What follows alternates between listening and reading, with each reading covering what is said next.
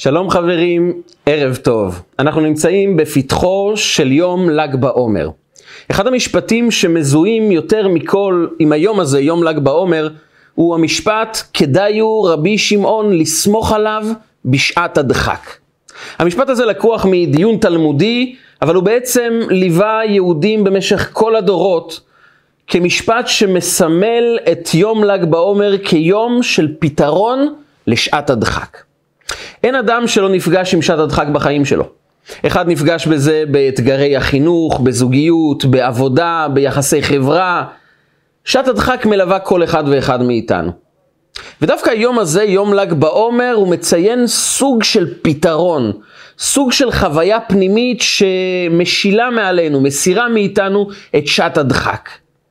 זה מה שמסביר בעצם את התופעה הפלאית שמאות אלפי יהודים עולים בכל שנה לציונו של רבי שמעון בר יוחאי, בזמן שיהודים בכל העולם מציינים, חוגגים את היום הזה, יום ההילולה של רבי שמעון בר יוחאי, ואדם ניצב מול התופעה הזו, ושואל את עצמו איך במשך 1,800 שנה, יותר מ-1,800 שנה, יהודים מוצאים חוויה של נחמה, של תקווה מתוך היום הזה. עד כדי כך שהם אומרים, כדאי הוא רבי שמעון לסמוך עליו בשעת הדחק.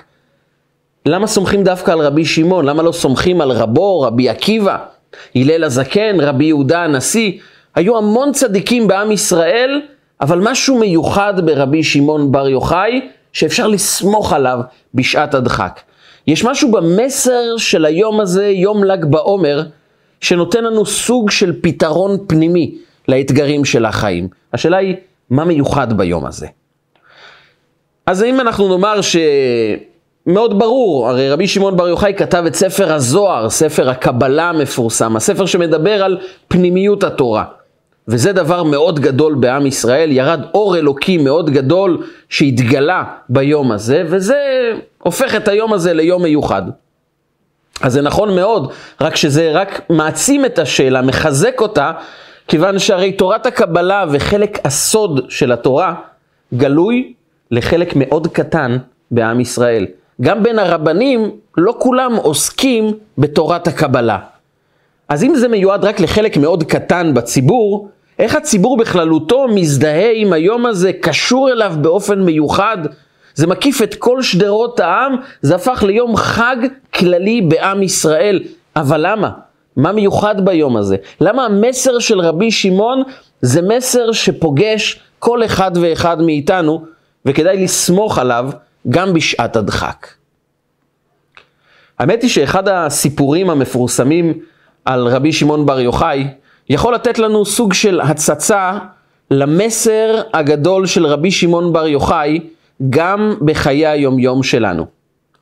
כי נכון שרבי שמעון גילה את חלק הסוד של התורה, אבל חלק הסוד שהוא גילה בתוך התורה, מאפשר לנו גם לגלות את הסוד של המציאות שמתרחשת לידינו, מסביבנו. ואם אנחנו גם נדע את הסוד של החיים שלנו כאן בעולם, נוכל גם למצוא את הסוד של מי אנחנו. בעצם רבי שמעון לא רק בא לגלות סודות אלוקיים של תורה, הוא בא לגלות לנו את הסוד של המציאות ואת הסוד של מי אנחנו באמת. ואת זה אפשר למצוא דווקא בסיפור מאוד מעניין שהתרחש בימים הראשונים אחרי שהוא יצא מהמערה. כידוע לכולנו, רבי שמעון בר יוחאי היה בראש המחנה שהתנגד לשלטון הרומאי בארץ ישראל. הוא ראה בהם פולשים, אנשים שמזיקים לעם ישראל. הוא גם ביטא את זה בתוך פורומים סגורים של חכמי ישראל והודיע, הרומאים הם לא טובים, כל מה שהם עושים כאן בארץ זה רק לטובתם, הם חסרי התחשבות בנו, הם מנסים לכופף אותנו, את האמונה היהודית, בפני התרבות הרומאית. זה הגיע עד השלטון הרומאי והם הוציאו גזר דין מוות על רבי שמעון בר יוחאי. באותו רגע הוא נאלץ לברוח למערה, הוא ובנו רבי אלעזר, הם ברחו למערה והתחבאו במערה במשך 13 שנים. הוא נכנס למערה והוא הבין שעכשיו יש לו רק את הבגד שלו, אין לו שום דבר אחר. נעשה לו נס וצמח עץ של חרובים ומעיין ליד המערה, ועם זה הוא חי 13 שנים בתוך המערה. הוא פשט את בגדיו, את הבגדים הוא הניח בצד, הוא טמן את עצמו בחול במשך כל ימות השבוע, ורק לשבת הוא היה יוצא, לובש את הבגדים לכבוד שבת, ובמוצאי שבת חוזר להיות בתוך החול. אחרי 13 שנים אפשר להבין מה עובר על גוף שהיה טמון בחול כל כך הרבה שנים. כשהוא יצא מהמערה הגיע חמיב, יש אומרים שזה היה חתנו, אחד מגדולי חכמי ישראל, קראו לו רבי פנחס בן יאיר.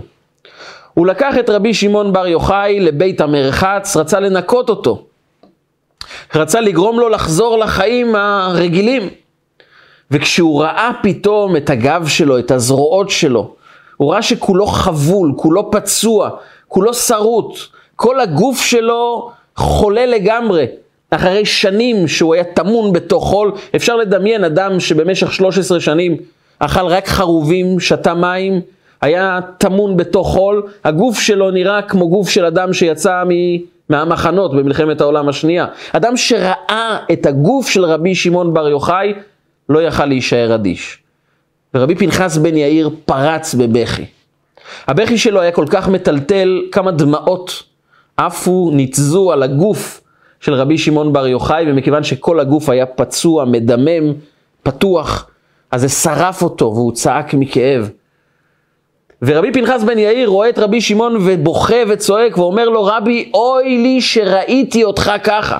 אוי לי שאני רואה כמה סבל עבר על אדם קדוש כמוך. וכאן רבי שמעון עונה במשפט שצריך להבין אותו. הוא אומר לו, אשריך שראית אותי כך. טוב לך שראית אותי כל כך חבול, כל כך פצוע, עם גוף כל כך כל כך חולה. כי אם לא היית רואה אותי כך, לא היית מוצא בי, בתוכי, כל כך הרבה תורה כמו שיש לי היום. הגמרא מספרת שלפני שהוא נכנס למערה, הוא היה שואל את פנח... רבי פנחס בן יאיר שאלות. ורבי פנחס בן יאיר, שהיה אחד מהתנאים הקדושים ביותר בעם ישראל, היה עושה ניסים, היה תלמיד חכם גדול. הוא היה מתרץ לו את הקושיות של רבי שמעון ב-12 צורות שונות. 12 תירוצים על כל שאלה. זאת אומרת, מרחב ענק רוחני של תשובות לשאלות. ביום שהוא יצא מהמערה, לרבי שמעון כבר לא היה שאלות לרבי פנחס בן יאיר. היוצרות התחלפו ועכשיו זה רבי פנחס בן יאיר שואל את רבי שמעון שאלות. ורבי שמעון עונה לו 24 תירוצים על השאלות של רבי פנחס בן יאיר. רבי שמעון בר יוחאי הפך אחרי היציאה מהמערה לגדול ישראל, לאדם שהרמה הרוחנית שלו, הקדושה שלו, הידע שלו, הפך להיות ברמה שונה לגמרי מכל חכמי ישראל. ועל זה אנחנו אומרים בפיוט המפורסם שהתפרסם בכל עם ישראל.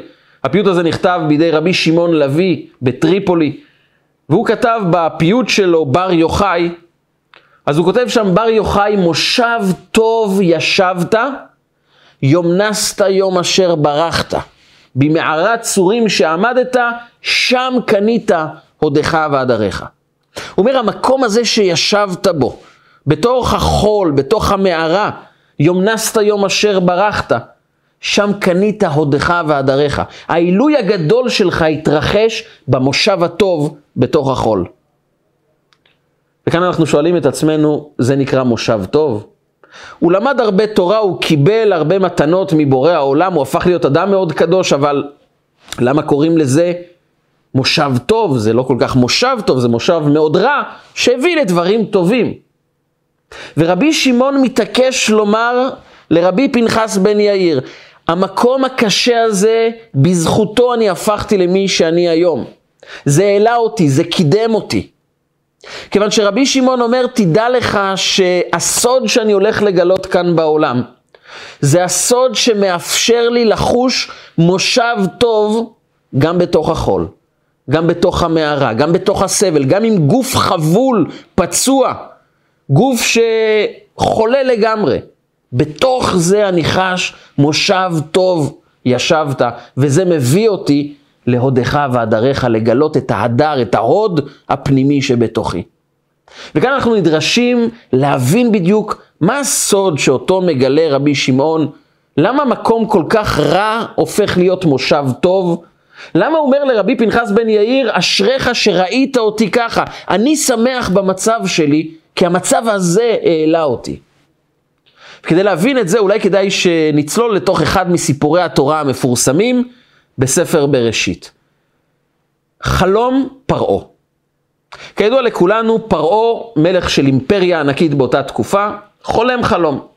מבחינתו החלום שלו זה משהו שבאמת מבטא התרחשות מסוימת שאמורה להגיע למצרים. והוא קורא לכל החרטומים ומספר להם את החלום שלו. הוא אומר, אני רואה בחלום שלי שבע פרות שמנות עולות מן היאור. אחריהם עולות שבע פרות דקות, רזות. ברזון כל כך גדול נראה שהם יצאו מאיזה מקום שלא היה מה לאכול שנים. והן עולות אחריהן מן היאור, ותעמודנה אצל הפרות על שפת היאור. הן עומדות לידם, ובשלב מסוים הפרות הדקות, הרזות, בולעות את הפרות השמנות. אותו דבר התרחש גם עם השיבולים, והוא קורא לכל החרטומים ואומר להם, תסבירו לי מה החלום הזה בא לומר.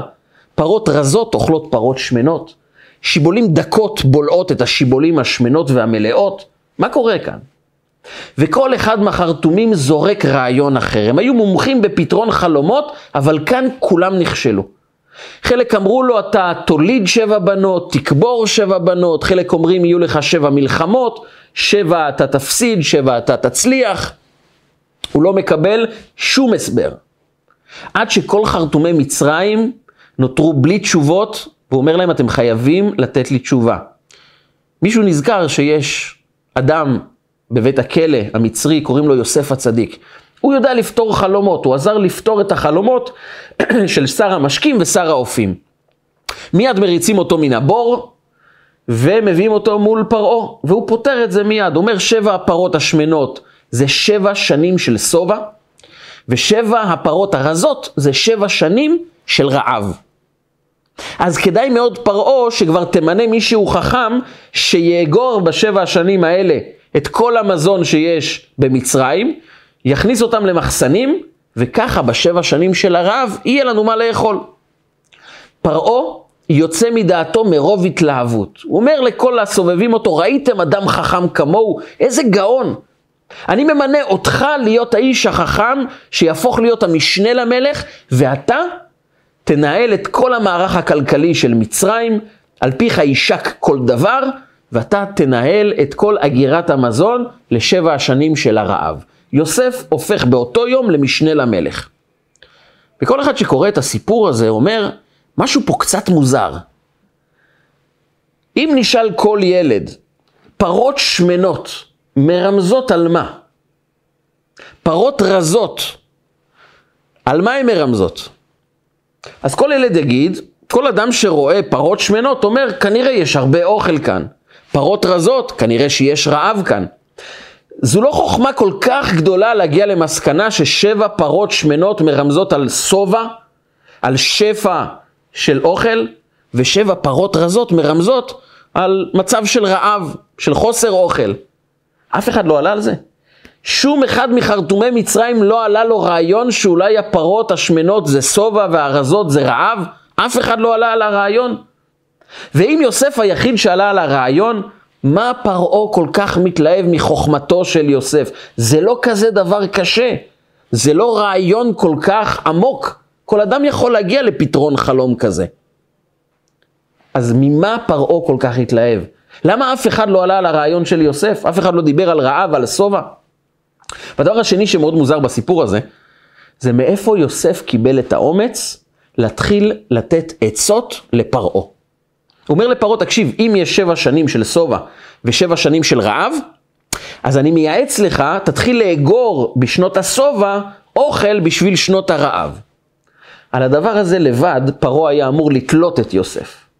תגיד, אתה כל כך מזלזל באינטליגנציה של פרעה, שאתה חושב שפרעה לבד לא יבין שבשנות השובע, כשאנחנו יודעים שאמור להגיע גם שבע שנות רעב, אז אמורים לאגור מזון? אתה חושב שפרעה בלעדיך לא ידע מזה? למה יוסף מתחיל לתת עצות שאף אחד לא ביקש ממנו בכלל? ופרעה לא רק שלא כועס, מתלהב עוד יותר. ממנה אותו לאחראי לאגור מזון למשך כל שנות השובע, ואחראי כללי על מצרים כדי שהוא יוכל לנהל את מצרים בשנות השובע ובשנות הרעב. יש כאן סיפור אחר. והסיפור הוא בעצם שכל חרטומי מצרים חשבו על הרעיון הזה שיש שבע שנות רעב, שבע שנות של שובע, ובשנות השובע כדאי לאגור מזון בשביל שנות הרעב. הם לא הבינו דבר אחד בחלום, וזה שיבש להם את כל מערכת השיקולים. הם לא הבינו למה בחלום כתוב ותעמודנה אצל הפרות על שפת היאור. הם לא הבינו איך הפרות הרזות עומדות ליד הפרות השמנות. הרי אם מדובר בשני תקופות שונות, שתי תקופות שונות, תקופת שובע, תקופת רעב, אז הן לא אמורות להיות אחת ליד השנייה, שתי הקבוצות. לא אמור להיות שהפרות הרזות עומדות ליד הפרות השמנות, כי מדובר על שתי תקופות שונות. וזה גרם להם לחפש הסברים אחרים, איך יכול להיות שבאותו זמן יהיה גם פרות שמנות וגם פרות רזות. והם המציאו כל מיני המצאות שפרעה לא קיבל. אבל יוסף גילה מבט חדש על החיים. הוא אמר להם, תדעו לכם שיכול להיות שהשובע והרעב יהיו באותו זמן. כי אם בשנות השובע אנחנו דואגים לזמן של הרעב, אנחנו אוגרים מזון כי אנחנו זוכרים את שנות הרעב שעלולות להגיע אלינו, אז אנחנו מציבים את הפרות השמנות עם הפרות הרזות ביחד, באותו מקום בדיוק. ובשנות הרעב, כאשר אנחנו נאכל את התבואה שאגרנו במשך כל שנות השובע, אז שנות הרעב חוות את שנות השובע באותו זמן. יוסף אומר לפרעה, אנחנו צריכים לדאוג שאחד יעמוד ליד השני, בזמן שהכל טוב לזכור שזה אמור להעניק לנו עוצמה לזמנים קשים, ובזמנים קשים לזכור שיש לנו את שנות השובע גם כעת. ולכן הוא נתן לו עצה, תתחיל לאגור את המזון, הוא לא בא לתת לו פתרונות שפרעה לא היה חושב לבד. הוא מסביר לו, זה הפתרון של החלום, זה לא עצה שאני נותן לך, זה מה שכתוב בחלום. ותעמודנה אצל הפרות. זה בעצם החלום בא לבשר לך לא רק על שנות שובע ושנות רעב, אלא בא לבשר לך איך להתמודד איתם. תציב את הטוב עם הרע, את הרע עם הטוב, אל תפריד ביניהם. ולכן תמנה מישהו חכם שיאגור מזון כדי לזכור את הרעב בזמן השובע ואת השובע בזמן הרעב. מזה פרעה כל כך התלהב. הוא אומר, עכשיו הבנתי כל פרט בחלום, והוא ממנה את יוסף לשליט על מצרים. למה יוסף היחיד שמצא את הפתרון? כי הפתרון של החלום הוא היה בעצם מלווה תמידי של יוסף. הוא היה בעצם קוד החיים שאיתו יוסף חי כל הזמן. יוסף כל הזמן החדיר לעצמו תובנה אחת, אין רעב בלי שובע. אין נפילות בלי הזדמנות לקום ולהתעורר ולהתעלות. אין רע בלי שיש טוב עמוק שמלווה אותו מלמעלה. הוא ידע את סוד הבריאה, סוד הבריאה זה שיש טוב מלמעלה, שמעניק לנו לפעמים אתגרים, קשיים, לא כדי להפיל אותנו. אלא כדי שאנחנו ניקח את הזמנים האלה ונזכור שיש שנות שובע בתוך שנות הרעב. שיש הזדמנות בכל נפילה. שבכל קושי מסתתר, אם אנחנו רק נאמין בשורש הרוחני, החיובי, החסד שקיים במציאות, אנחנו נחווה אותו בתוך היום-יום שלנו. אז אנחנו נפסיק להתמלא ברחמים עצמיים, בלומר לעצמנו כמה העולם הזה לא הגון, כמה קשה לנו, כמה לא בסדר, כמה אנשים לא בסדר. יוסף היה אדם שיכל להתלונן הכי הרבה. את השנים היפות ביותר שלו, מגיל 17, 18 עד 30, הוא בילה בכלא על מה? על כלום. על זה שהוא בחר להיות אדם הגון שלא חוטא כלפי בעל הבית שלו, פוטיפר. ועל זה הוא ישב בכלא, הוא יכל לומר לעצמו, מה זה החיים האלה? אני יתום, האחים שונאים אותי, מכרו אותי לעבד, אני מבלה פה בכלא, בלי משפחה, בלי אף אחד שאכפת לו ממני. הוא יכל לשבת ולקטר ולהתלונן ולרחם על עצמו מהבוקר עד הלילה. אבל ליוסף היה קוד חיים, סוד שהוא הבין וליווה אותו במשך כל ימי חייו. לעולם לא יהיה רע, בלי שיש טוב מלמעלה, שאומר לנו, הרע הזה נועד למקם אותנו במקום הנכון, להפוך אותנו לטובים יותר. להפוך אותנו לצומחים יותר, לאנשים שמוצאים אנרגיה פנימית הרבה יותר עמוקה. כשאדם נתקל בקושי, אם הוא זוכר שיש חסד מלמעלה שהוא הסוד של המציאות, הוא שואל את עצמו, איך מפה אני צומח? איך מפה אני עולה? מה כאן אני יכול ללמוד כדי לבצע את השליחות שלי יותר טוב? זה בדיוק היה הסוד של מושב טוב ישבת של רבי שמעון בר יוחאי. הוא לקח את המסר של יוסף והנחיל אותו לעולם כולו. הוא אמר היום הזה של גילוי הסוד הוא יום שכל אחד יכול, יכול לחוות בחיים שלו שהחסד מנהל את חייו. בכל קושי הוא יאמר לעצמו, אם אני חווה את הקושי הזה, בוא אני אלמד על הקושי. בוא אני אנסה להבין איך צומחים מתוך הקושי הזה. אני אנסה ללמוד, אני אנסה להתפתח מתוך ההתפתחות שלי, מהקושי הזה. אני אוכל גם לעזור לאנשים אחרים. אני אוכל להבין טוב יותר אנשים אחרים. אני אלמד יותר על חיי, על מי אני. זו הזדמנות לצמוח, כי הקושי הוא לעולם לא נפרד משנות השובע. זה הסוד שרבי שמעון בר יוחאי הנחיל לעולם. יש אלוקים שמנהל את הטבע, והטוב הוא המציאות האמיתית של הטבע, אנחנו נדרשים לדבר אחד. לשאול את עצמנו מהי השליחות שלי במקום הזה של האתגר. איך מפה אני לומד יותר טוב לחנך את הילדים. להפוך את הזוגיות למשהו יותר אמיתי, יותר נכון, יותר מאיר. איך עושים את זה? אם נלמד טוב, נהפוך את הבית שלנו ליותר טוב. אלוקים מפנה את תשומת הלב שלנו דרך הקשיים במה להתמקד, במה חשוב. אבל במקום להתלונן על המצב, לשאול את עצמנו מה אני אמור ללמוד, מהם שיעורי הבית, איך מפה אני צומח. ואדם שמשקיע בזה, הופך לא רק את החיים שלו לטובים יותר, הוא מעניק את האור שהוא קיבל גם לאנשים סביבו. אם נרצה דוגמה לזה, נוכל לראות באחד הדמויות המיוחדות שיש לנו בארץ, אדם בשם הרב אהרון מרגלית.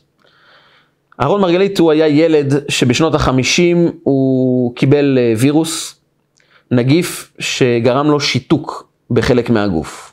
ילד קטן, בן ארבע, הופך להיות חצי משותק. השיתוק שלו הייתה, היה אה, טראומה מבחינתו. הוא לא יכול להיות ילד כמו כל הילדים, הוא לא יכול לרוץ, הוא לא יכול לשחק. אימא שלו שהייתה ניצולת שואה, למדה פיזיותרפיה כדי לטפל בו, והטיפולים היו טיפולים כואבים, הוא היה צורח מכאבים. ויום אחד הוא שיחק בגן המשחקים, ואיזה צעיר שלקח טרקטורון החליט אה, להסתובב עם הטרקטורון במהירות גדולה, והוא דהר מעליו, הוא היה בתוך בור, הוא דהר מעליו, ומרוב פחד הוא ניצל אמנם, אבל הוא הפך למגמגם באופן מוחלט. מרוב פחד הוא איבד את יכולת הדיבור. הוא גמגם בצורה מאוד מאוד קיצונית. עכשיו הוא גם משותק וגם לא יכול לדבר. יש לו סיפור ארוך, ארוך מאוד איך הוא השתקם מכל התהליך המאוד מאוד קשה שהוא עבר, מהתקופה המאוד מאוד קשה, הוא היה שבועות במרכזים רפואיים בשביל לצאת מהבעיות שלו, הוא לא ראה את ההורים, הוא לא ראה משפחה, הוא היה מריר מאוד, כאוב מאוד על המצב שלו, אבל הוא בחר בחיים, הוא בחר להשתקם, הוא בחר ללמוד מזה איך הוא יכול להשתפר, להפוך להיות אדם יותר טוב. הוא האמין שיש טוב בחיים שלו שאמור להתגלות. הוא התגבר על הגמגום, הוא הפך גם למרצה שנותן שיעורים על סבל, על התמודדות עם סבל. הוא שחרר חלק מהשיתוק שהיה לו, תמיד נשאר לו, אה, נשארו לו כמה בעיות בגוף, אבל הוא השתקם, הפך להיות גם אה, אדם איש עסקים, מרצה, אדם מאוד מאוד אה, כריזמטי שעוזר להמון המון אנשים. יום אחד הוא הרגיש לא טוב, והוא הלך לבדיקות. 12 בלילה הוא נמצא במשרד, והפקס פולט דף תוצאות מהבדיקות הרפואיות שהוא עבר. מבשרים לו שהוא קיבל סרטן מאוד אלים, קרוב לקליפת המוח. הרופאים אומרים, יש לך כמה שבועות לחיות. באמצע החיים הכל מתמוטט. לא מספיק מה שהוא עבר. הוא כבר יצא מכל הבעיות. פתאום הוא מקבל בשורה שזהו, הוא הולך לעזוב את העולם, והרופאים רק אומרים לו, תתכונן. תודיע לאנשים במשפחה מה שאתה רוצה להודיע, תחלק את הממון שלך, את הרכוש, תעשה את מה שאתה חושב שחשוב בשבועות האחרונים, אתה הולך לעזוב את המקום הזה. 12 בלילה הוא פורץ בבכי מטלטל, הוא לא יודע מה הוא הולך לעשות. הוא בוכה, הוא מרגיש שכל החיים קורסים. אבל הוא תמיד ידע שאין רעב בלי שובע. אם יש טוב, הוא אמור להתגלות בתוך החיים שלי. ואז הוא תפס את השולחן ואמר לריבונו של עולם, אני רוצה ממך רק דבר אחד, אני לא מתלונן על מה שעשית. אני לא צועק למה עשית לי, אני רק רוצה לדעת דבר אחד. מה כן השליחות שלי במצב הזה? מה אתה כן רוצה ממני? אם אני אדע מה אתה רוצה ממני במצב הזה, אני אתמודד עם הכל. אבל תגיד לי, מה אתה מצפה ממני עכשיו? אני מבין שיש לי שליחות, אני מבין שהקושי הזה אמור להצמיח מתוכי כוח מאוד גדול, פעולה מאוד גדולה, אבל מה היא? אדם שהולך לעזוב את העולם, מה בדיוק השליחות שלו? הוא בכה, והמשיך לבכות והתחנן לבורא עולם, תאיר את עיניי לדעת מה התפקיד שלי, ופתאום זה הגיע אליו לראש. פתאום הוא חש שאלוקים אומר לו, תקשיב, אהרון, אתה עשית המון המון דברים טובים. הרצית, עזרת לאנשים, קיבלת אנשים, קידמת אנשים. עשית את זה מהמשרד המרווח שלך, אבל יש, יש לי ילדים, יש לי בנים שהם סובלים. הם סובלים מהמחלה הארורה בתוך מחלקות בבתי רפואה, בתי חולים שהם מלאים באנשים מרירים, כאובים, שעומדים לאבד את החיים שלהם, מזריקים להם חומרים כדי להתגבר על כל המחלה הזו. ואני רוצה אותך, השגריר שלי, שם כדי שתעודד אותם, תיתן להם תקווה, תיתן להם תחושה שהם יכולים להתגבר, תעודד אותם, זה הילדים שלי, תן להם חיוך נוסף. אתה לא יכול סתם ככה להיכנס, אני נותן לך את המדים שאיתם תוכל להיכנס לתוך המחלקה. המדים שלך זה המחלה עצמה. קח את המחלה ותתחיל לפעול שמה. תהיה השגריר של ריבונו של עולם להעלות חיוך אצל האנשים. זה הרגיע אותו. הוא קיבל שליחות והוא ניגש לשם עם כל הכוח. הוא היה עובר טיפול באשפוז יום וכשהוא היה מקבל את האינפוזיה שלו, הוא היה הולך עם העמודים של האינפוזיה ועובר חדר חדר. צוחק עם הילדים, עושה איתם שטויות כדי רק שיחייכו, שישמחו. מעודד אנשים, מדבר איתם. עם חלקם הוא בוכה, עם חלקם הוא צוחק. והוא נתן עידוד לאנשים במשך חודשים. לאחר כמה חודשים התגברו על המחלה שלו, הוא נרפא מהמחלה וחזר לבית. אחרי חודש המחלה חזרה שוב פעם. והוא שוב לבש את המדים, חזר לאותו מקום והמשיך בתפקיד שלו, עודד עוד אנשים, נתן להם זמנים של חיוך, תקווה, נטע בהם את האמונה שאפשר להתגבר, שהמצב לא כזה גרוע. נתן להם נחמה, נתן להם תחושה שכדאי להילחם על החיים האלה. והוא שרד גם את ההתקפה השנייה והוא יצא מהמחלה הזו. ועד היום למעלה מעשר שנים הוא מרצה ומעודד אנשים, מקדם אנשים, מטפל באנשים, אבל עכשיו הרבה יותר טוב כי הוא זכר שהיה לו תפקיד. ועכשיו הוא הפך להיות אדם שיכול למלא את התפקיד הרבה יותר טוב. הוא לא רק האיר את החיים שלו, הוא גם יכול להאיר חיים של עשרות ואלפי אנשים בכל רחבי העולם, מסיבה אחת פשוטה. הקושי זה בעצם להאיר את החיים שלך. זה בעצם להתמקד בתפקיד שהופך אותך לאדם הרבה יותר חזק. זה היה סודו של רבי שמעון שאמר לרבי פנחס בן יאיר, זה מושב טוב ישבתי, במושב הזה אני מבין כל רגע ורגע שמפה אני צומח, אני מסתכל על הטוב שיש במושב. נכון, אני יכלתי להיתפס לקושי, לכאב, לפצעים, לגוף שכולו חבול, אבל אני בחרתי להסתכל על הצמיחה שכל רגע מתרחשת. הוא אומר לו, אתה יודע שעם ישראל משול לגפן. גפן זה לא רק אחד משבעת המינים, זה גם מסמל את עם ישראל. כתוב בתהילים, גפן ממצרים תסיע. למה גפן? כי כל אדם שלוקח אשכול של ענבים שעולים כמה שקלים, אוכל את הענבים, זה פרי טעים. אבל יש אדם שרוצה ליצור משקה חשוב, משקה מכובד, משקה שקוראים לו יין. בשביל זה צריך לסחוט את הענבים. אדם מהצד שיראה את אותו אדם שסוחט את הענבים, אומר לו, למה אתה הורס את הפרי הזה? זה פרי טעים, פרי מתוק, תאכל אותו, סחטת אותו, הרסת אותו לגמרי, תראה כמה לכלוך יש. והוא רואה את המיץ תוסס ואומר לו, מה עשית? הרסת את כל הפרי הזה. ואדם אומר לו, אני יודע שיש פוטנציאל אינסופי בתוך הענבים האלו, אני יכול ליצור מזה יין משובח וטעים.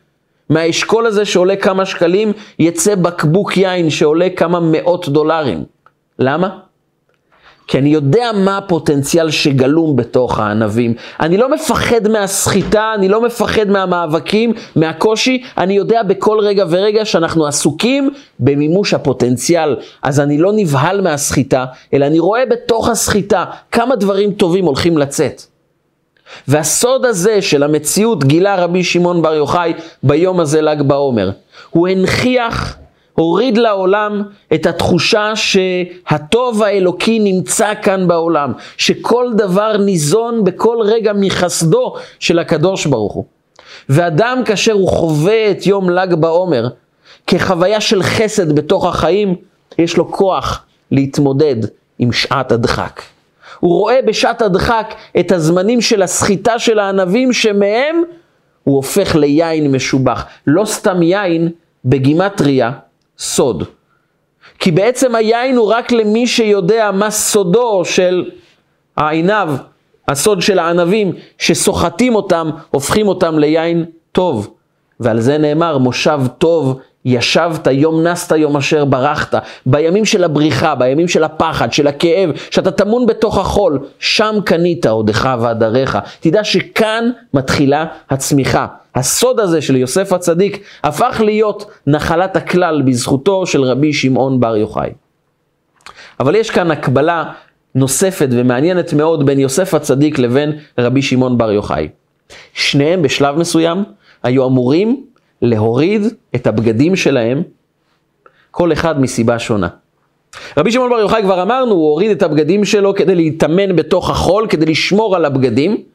מה שמעלה לנו את השאלה, רגע, ריבונו של עולם, אתה עשית לו נס, הצמחת לו עץ של חרובים, מעיין, למה לא עשית נס לשמור לו על הבגדים? הרי כבר עשית את זה במדבר. כשבני ישראל יצאו ממצרים, 40 שנה, שמלתך לא בלטה מעליך. הקדוש ברוך הוא גיהץ להם את הבגדים, שמר עליהם חדשים, כמו ביום הראשון. אז למה לרבי שמעון בר יוחאי אתה לא עושה את זה? למה נס עם חרובים כן ונס עם בגדים לא? ורבי שמעון בר יוחאי מוריד את הבגדים, טומן את עצמו בחול ורק בשבת לובש את הבגדים. למה? יוסף הצדיק היה לו סיפור מאוד מפתיע. הרי כולנו מכירים את הסיפור של אשת פוטיפר ביחד עם יוסף, היא ניסתה כל הזמן למשוך אותו לעבור איתה עבירה. הוא לא הסכים, הוא היה נאמן לאדונו לפוטיפר. היא הפעילה עליו לחצים מכל הכיוונים, מניפולציות, היא גרמה לו לסבול יום יום עד שהוא יקשיב לה. ואז הגיעה ההזדמנות שהיא אמרה, עכשיו אני תופסת אותו. זה היה יום שכולם הלכו לבית העבודה זרה של מצרים, היה יום חג לדת שלהם.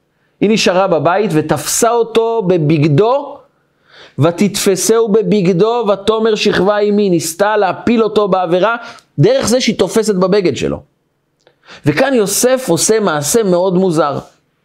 ויעזוב בגדו אצלה וינוס החוצה. הוא משאיר את הבגד אצלה, פושט את הבגד ובורח החוצה. הדבר הזה מאוד מוזר, יוסף, אתה רק מפליל את עצמך כעת. למה אתה משאיר את הבגד פה? תמשוך את הבגד, תברח. הוא משאיר את הבגד אצלה ובורח. מה יוסף רצה בדיוק?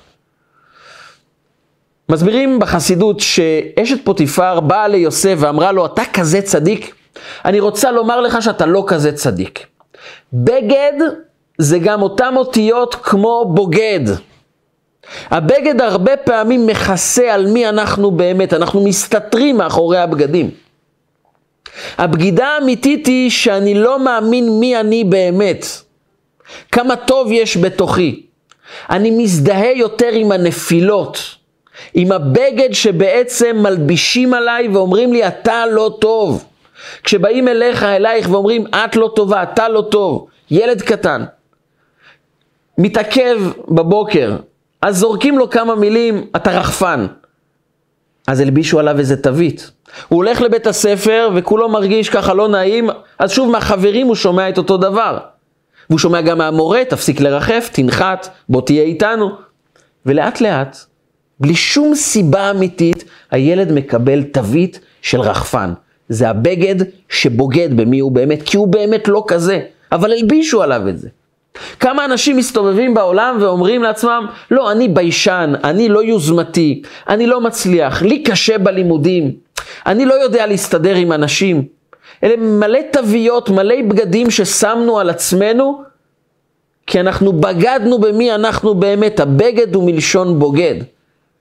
זה בעצם לומר לעצמנו, אנחנו מישהו אחר, אנחנו לא באמת באמת טובים בפנים. ולפעמים כשאדם נופל, הוא אומר לעצמו, הנה ההוכחה שאני לא טוב, נפלתי. ולא נפלתי פעם אחת, נפלתי כמה וכמה פעמים. זה אומר שאני באמת לא טוב. כי אז הוא מזדהה עם הבגד, הבוגד, ושוכח שהוא בעצמו הוא טוב.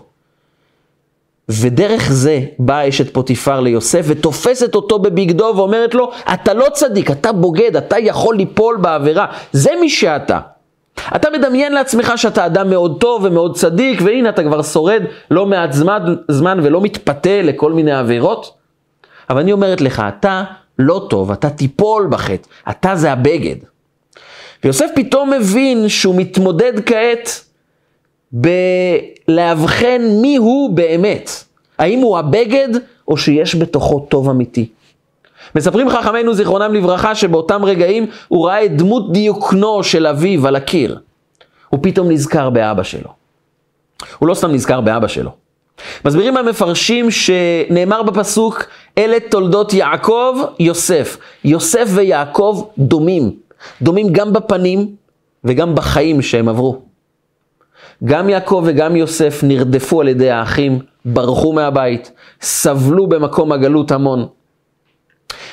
יעקב בעצם אומר ליוסף, אנחנו מאוד מאוד דומים, אבל תזכור שאתה קדוש. כשהוא ראה את דמותו של יעקב, הוא ראה את הדמות שלו עצמו. פתאום הוא ראה, אני בעצם כן אדם טוב, כן אדם צדיק. אני צריך רק להסיר את הבגד ולזכור שיש בתוכי נשמה אלוקית טובה, חסד אמיתי, טוב, טהור, נשמה שנתת בי, טהורה היא. כי אתה בראת, אתה יצרת, אתה נפחת בי. זה מי שאני באמת. ובאותם רגעים הוא פשוט זרק את הבגד ואמר, תקחי את הבגד, זה לא אני. הבגידה הזו זה לא שייך אליי, אני בעצמי אדם טוב, ועם זה הוא נמלט.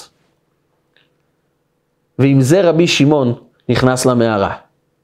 רבי שמעון נכנס למערה והוריד את הבגד כי הוא נותן כוח דרך המסרים של ספר הזוהר למצוא את הזוהר הפנימי, את האור הפנימי שקיים בתוכנו ואת זה אפשר לעשות רק כאשר מסירים את הבגד, את התוויות, את הדמויות שנכנסנו אליהם וזה לא מי שאנחנו. אנחנו לא האנשים החוטאים, אנחנו לא האנשים הרעים, אנחנו לא האנשים הנכשלים, אנחנו האנשים הטובים, בניו של הקדוש ברוך הוא. אנשים עם נשמות טהורות שרוצים לעשות טוב, למלא שליחות כאן בעולם.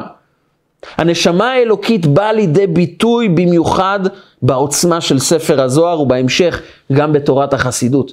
להכיר בנפש שקיימת בתוך כל אחד ואחד מאיתנו, שהיא חלק אלוקה ממעל ממש, בטוב האמיתי שיש בתוכנו.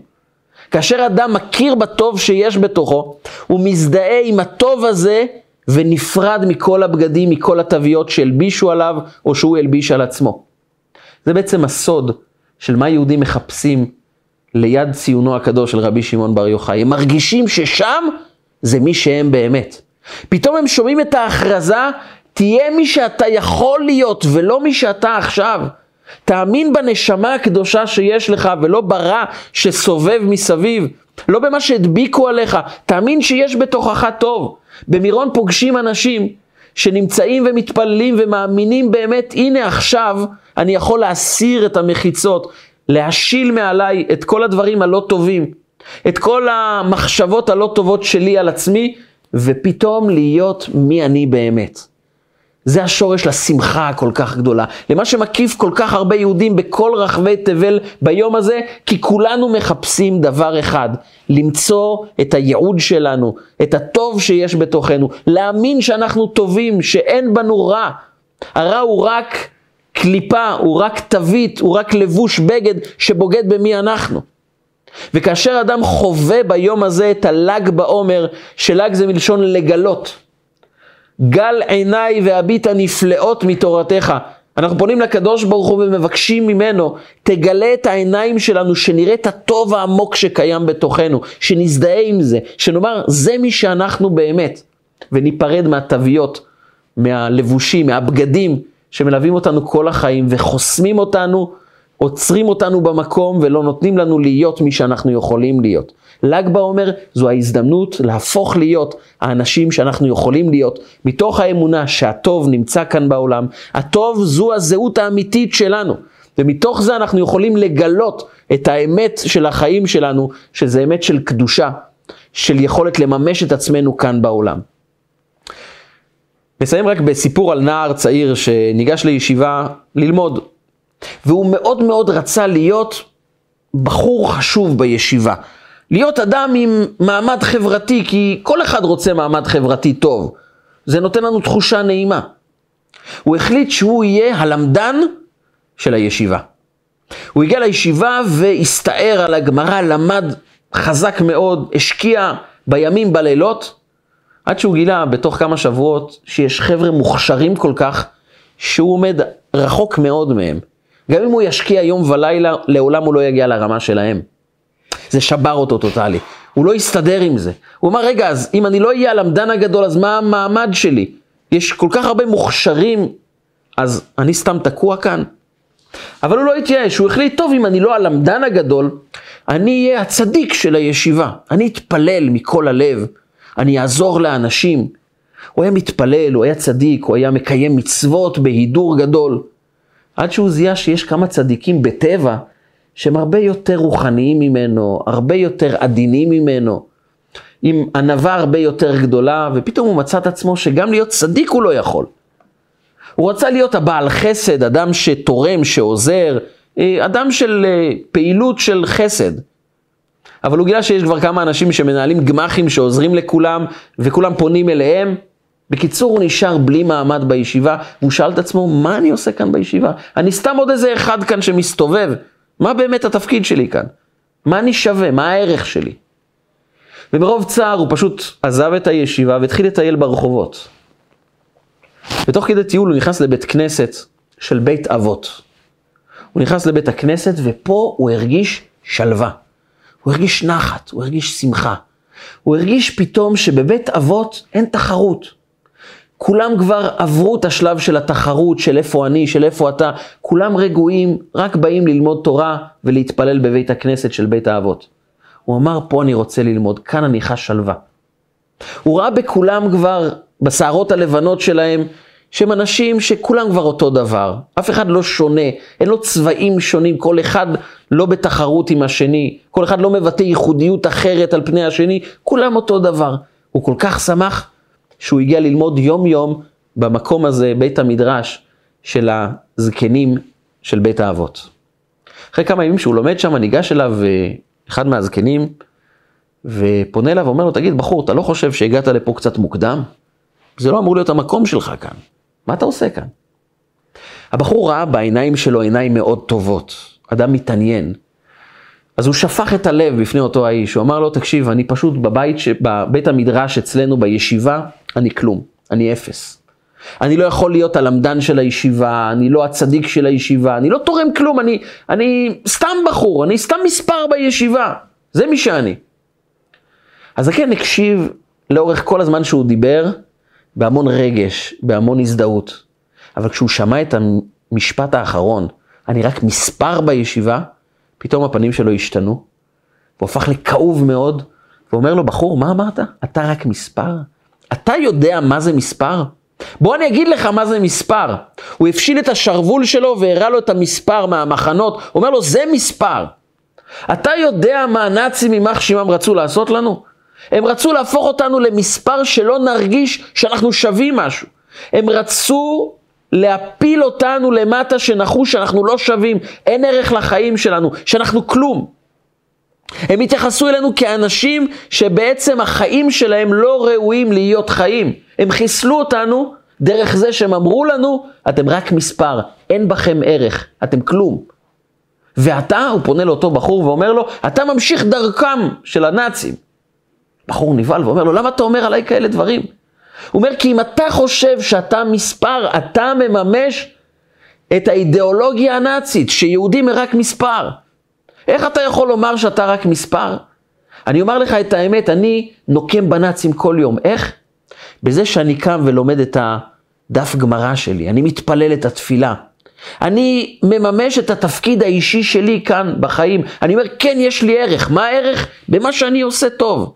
זה הערך. אני לא אמור להיות יותר טוב מאחרים, אני לא בתחרות עם אף אחד. אני צריך להיות טוב כי אני טוב.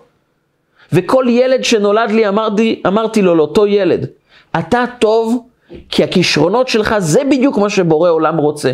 בין אם הם גבוהים, בין אם הם נמוכים, זה מה שבורא עולם רוצה. ובזה אתה הכי טוב, בלהיות מי שאתה.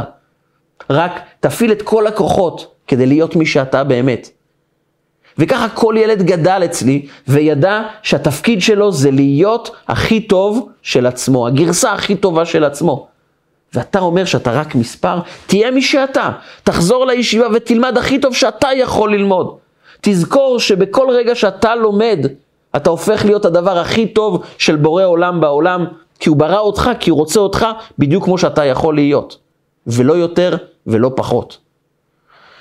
אומר אותו בחור, הזקן הזה הכניס לי סם חיים. חזרתי לישיבה והפכתי פשוט להיות אדם שלומד בשביל למלא את תפקידו. בשביל להיות מי שהוא, כדי להיות הכי טוב של עצמי. הפסקתי עם התחרות וחוויתי נחת בחיים. היום כל ילד שנולד לי, אני אומר את אותו משפט של אותו אדם מבוגר לילדים שלי. בוא נהיה הכי טובים של עצמנו. כי הרבה פעמים אנחנו חוסמים את עצמנו דרך כל מיני מסכים, דרך כל מיני לבושים, דרך כל מיני תוויות שהדבקנו לעצמנו, שאנחנו חייבים למצוא חן בעיני ההוא, וחייבים לעבור את השיפוט החברתי ההוא. אנחנו חייבים למלא את הרצון של הדודה הזקנה, אנחנו עסוקים בלרצות את כל העולם, ושוכחים שיש לנו נשמה קדושה, שהיא מבקשת לבוא ולהתבטא, להיות מי שהיא כאן בעולם. רשב"י אומר לנו, בואו תסירו את הבגדים הלא טובים, תלבשו את הבגד האמיתי של שבת, הבגד שמבטא את הנשמה שלכם, את הפעולה הטובה שאנחנו יכולים לעשות כאן בעולם. אם אנחנו נעשה את הכי טוב שלנו, בורא העולם יעשה את הכי טוב שלו וישלח לנו את האור הגדול, את הזוהר הגדול, גילוי הסוד של העולם, הגאולה האמיתית והשלמה שתבוא אלינו במהרה בימינו, אמן ואמן.